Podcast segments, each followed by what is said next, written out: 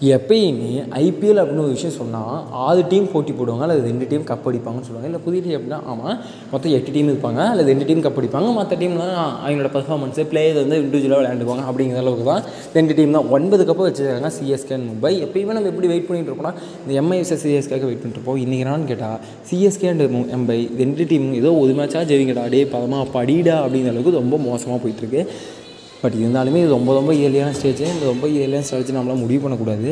Wait பண்ணுவோம். Wait பண்ணி தான் பார்ப்போமே.